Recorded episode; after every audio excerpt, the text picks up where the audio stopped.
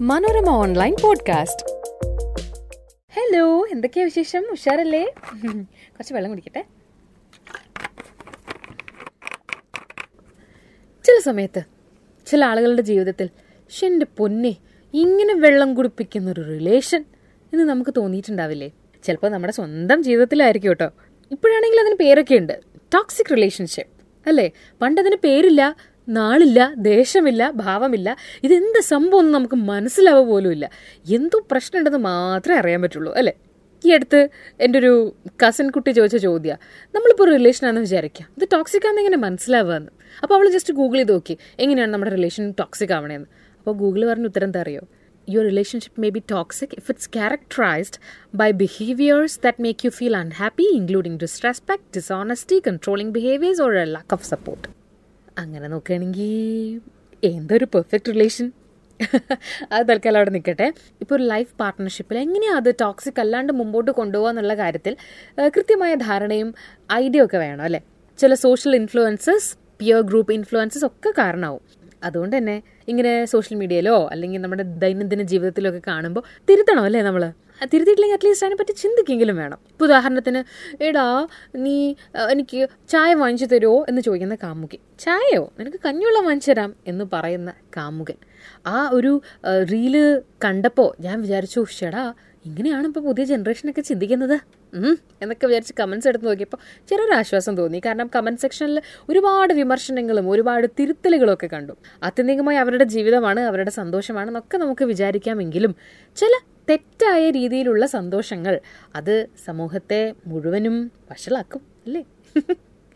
ഇപ്പം വളരെ കുറച്ച് കാര്യങ്ങൾ ശ്രദ്ധിച്ചാൽ നമ്മുടെ റിലേഷൻ വളരെ ഹെൽത്തി ആക്കാൻ പറ്റും. ഉദാഹരണത്തിന് സപ്പോർട്ട് ഇല്ലാത്ത റിലേഷൻ അതായത് ഇപ്പോൾ നിങ്ങളുടെ ഒരു സ്വപ്നത്തിന് വേണ്ടി കരുതലുള്ള ആളല്ല നിങ്ങളുടെ പാർട്ട്ണറെങ്കിൽ. പിന്നെ എന്തിനു പറ്റും? കാരബല്ലോ എന്ന അമേരിക്കൻ സോഷ്യലിസ്റ്റ് ഉണ്ട്. അദ്ദേഹം പറഞ്ഞിട്ടുള്ള ഒരു കാര്യം എന്താണെന്ന് വെച്ചാൽ ഹെൽത്തി റിലേഷൻഷിപ്സ് എന്ന് പറഞ്ഞു കഴിഞ്ഞാൽ അത് mutual decide to see the other people succeed in all areas of life എന്നാണ്. ശരിയാ? നമുക്ക് ഇഷ്ടമുള്ള എല്ലാത്തിൽ നമ്മൾ ജയിക്കണം എന്ന് വിചാരിക്കുന്ന ആളായിരിക്കണ്ടേ നമ്മുടെ പാർട്ട്ണർ? പിന്നെ എനിക്ക് ദേഷ്യം വരുമ്പോൾ ഞാൻ എന്തും വിളിച്ചു പറയും? അത് ആ സമയത്ത് ദേഷ്യം കൊണ്ട് പറയണതാ. നിന്നോടല്ലേടാ. എന്ന് പറയുന്ന ഒരുപാട് പേര് നമ്മൾ കണ്ടിട്ടുണ്ടാവും. ഇപ്പം ഞാനിത് പറഞ്ഞപ്പോൾ പോലും ചിലരുടെ മുഖം നിങ്ങൾക്ക് ഓർമ്മ വന്നിട്ടുണ്ടാവും. ശരിക്കും അതിനെ നമ്മൾ ടോക്സിക് കമ്മ്യൂണിക്കേഷൻ എന്നാണ് വിളിക്കുന്നത്. എന്ന് വെച്ചാൽ ഒരാളുടെ അടുത്ത് നമുക്ക് എന്തുമാത്രം സ്വാതന്ത്ര്യമുണ്ടെങ്കിലും സഹജീവിയോടുള്ള കൈൻഡ്നെസ്സോ ഒരു മ്യൂച്വൽ റെസ്പെക്റ്റോ ഇല്ലാതെ സംസാരം സാധ്യമാകുന്ന ബന്ധമാണെങ്കിൽ അത് ടോക്സിക് തന്നെയാണ്. അതിൽ ഒരു സംശയവും വേണ്ട. ഞാൻ വളരെയേറെ സ്നേഹിക്കുന്ന ആളായതുകൊണ്ടാണ് എനിക്ക് അവളെ തല്ലാനും അല്ലെങ്കിൽ അവനെ തല്ലാനും അവനോട് വളരെ അബ്യൂസീവ് ആയിട്ടുള്ള ലാംഗ്വേജ് ഉപയോഗിക്കാനൊക്കെ പറ്റുന്നത് എന്ന് ഈ അടുത്ത ഒരു പ്രമുഖ സംവിധായകൻ പറഞ്ഞു കേട്ടു. അദ്ദേഹത്തിന്റെ സിനിമകൾ കാണുമ്പോൾ തന്നെ നമുക്ക് പേടിയാവും ചെയ്യും. ഉദാഹരണത്തിന് ആനിമൽ കബീർ സിംഗ് തുടങ്ങിയവ. ഐ മീൻ ഇറ്റ് ഇതേപോലെ തന്നെയാണ് ഒരു അസൂയ പറഞ്ഞ കാര്യം. അതായത് ഇപ്പം നമ്മുടെ സ്വന്തം പാർട്ട്ണർ ആണെങ്കിലും അയാൾ കുറച്ചധികം നന്നാവുന്നുണ്ടെങ്കിൽ നമ്മുടെ സമൂഹത്തിന്റെ ഒരു പവർ പൊസിഷൻ വെച്ചിട്ട് ഏ എന്നെക്കാൾ അവൾ ഉയരേ? അല്ലെങ്കിൽ എന്നെക്കാളും അവൻ ഉയരുകയോ? അത് വളരെ മോശമാണല്ലോ? എന്ന് തോന്നുന്നു തുടങ്ങിയാൽ അതൊരു ഹെൽത്തി റിലേഷൻ അല്ല. പ്രിയങ്ക ചോപ്ര ഒരിക്കലും ഇതിങ്ങനെ പറഞ്ഞിട്ടുണ്ടായിരുന്നല്ലോ. Men have enjoyed the freedom and the pride of being the breadwinners, of being the leaders of the family. That it is, you know, it's threatening to their territory when a woman does that, or if a woman is more successful, or if a man is staying at home and a woman goes to work, he will feel bad, you know. But we have to teach our sons that there is no shame in crying. There's no shame in tears. There is no shame in being able to share with your sister or your mother or give them the opportunity or your girlfriend or your wife and give them the spotlight. It's amazing.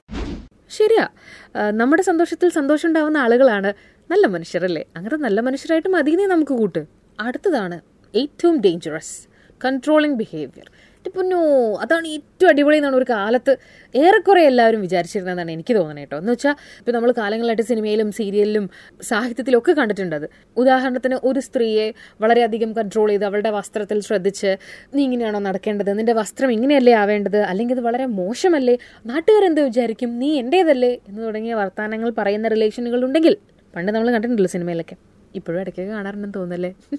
അങ്ങനെ ഉണ്ടെങ്കിൽ that's wrong മനസ്സ് സങ്കടത്തിലേ ഇരിക്ക എന്ന് തോന്നുന്ന എല്ലാ റിലേഷനിൽ നിന്നും ഇത്രയും പെട്ടെന്ന് ചാടി പുറത്തിറങ്ങി സമാധാനമുള്ള ഒരു ലോകം മുൻപിലുണ്ട് എന്ന് മനസ്സിലാക്കുക ഗൈസ് അത് പറഞ്ഞപ്പോഴാ ഈ ലോകത്ത് എങ്ങനെ ഒരു പെർഫെക്റ്റ് പാർട്ട്ണറിനെ കണ്ടുപിടിക്കാന്ന് വെച്ചാൽ എളുപ്പമാണോ എന്ന് വെച്ചാൽ എനിക്കും അറിയില്ല. പക്ഷെ അത് സാധ്യമാണ്.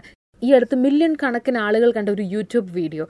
ഒരു ലൈഫ് കോച്ച് പറയാണ് നിങ്ങൾ കല്യാണം കഴിക്കുമ്പോൾ ശ്രദ്ധിക്കേണ്ടത് ആളുടെ രൂപമോ ആളുടെ സാമ്പത്തിക സ്ഥിതിയോ ആളുടെ ജോലിയോ ഒന്നുമല്ല. പ്രയോറിറ്റൈസ് ചെയ്യേണ്ടെന്നല്ല കേട്ടോ അതൊക്കെ നമ്മുടെ സൗകര്യം ഇഷ്ടമൊക്കെയാണ്.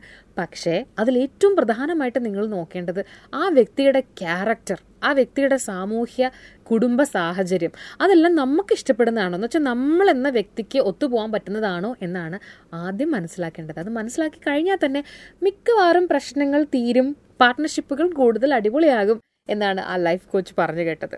ആത്യന്തികമായിട്ട് നമുക്കൊക്കെ വേണ്ടത്? ഇത്തിരി സമാധാനം ഇത്തിരി സന്തോഷം ഇത്തിരി നല്ല ജീവിതം അല്ലേ? ആകെ ഇത്തിരിയല്ലേ ഉള്ളൂ ലോകത്ത് നമ്മൾ അപ്പോൾ ഏറ്റവും ഹാപ്പി ആയിട്ട് ജീവിക്കാൻ വേണ്ടി നോക്കുക. നമുക്ക് വേണ്ടത് എന്താണെന്ന് നമ്മൾ കണ്ടുപിടിക്കുക. ബാക്കിയുള്ളവരെ ശല്യം ചെയ്യാതിരിക്കുക അല്ലേ? ഇതൊക്കെ കേട്ടിട്ട് അയിന് എന്നാണ് തോന്നുന്നെങ്കിൽ അതിന്റെ എല്ലാ എപ്പിസോഡും ഒന്ന് കേട്ടെ. ആ സംസാരിച്ചുകൊണ്ടിരുന്നത് ലക്ഷ്മി പാർവതി കേട്ടുകൊണ്ടിരിക്കുന്നത് മനോരമ ഓൺലൈൻ പോഡ്കാസ്റ്റ് എന്തൊരു ചിരിയാ ഇത്? ഒന്ന് കുറയ്ക്കണേ അയിന്? ഇനി കുറച്ച് ദൂരത്തേക്ക് ഒഴിവാക്കണം. പെൺകുട്ടിയാ. അയിന്? ഞങ്ങൾക്ക് ഇഷ്ടമുള്ളൊരു നടിയായിരുന്നല്ലോ നിങ്ങൾ കല്യാണമൊക്കെ ആയില്ലേ? ഇനി അഭിനയിക്കുവോ? അയിന്? സൂമ്പയ്ക്കൊക്കെ പോയി തടി കുറക്കണം കേട്ടോ. ചെക്കനെ കിട്ടണ്ടേ. അയിന്?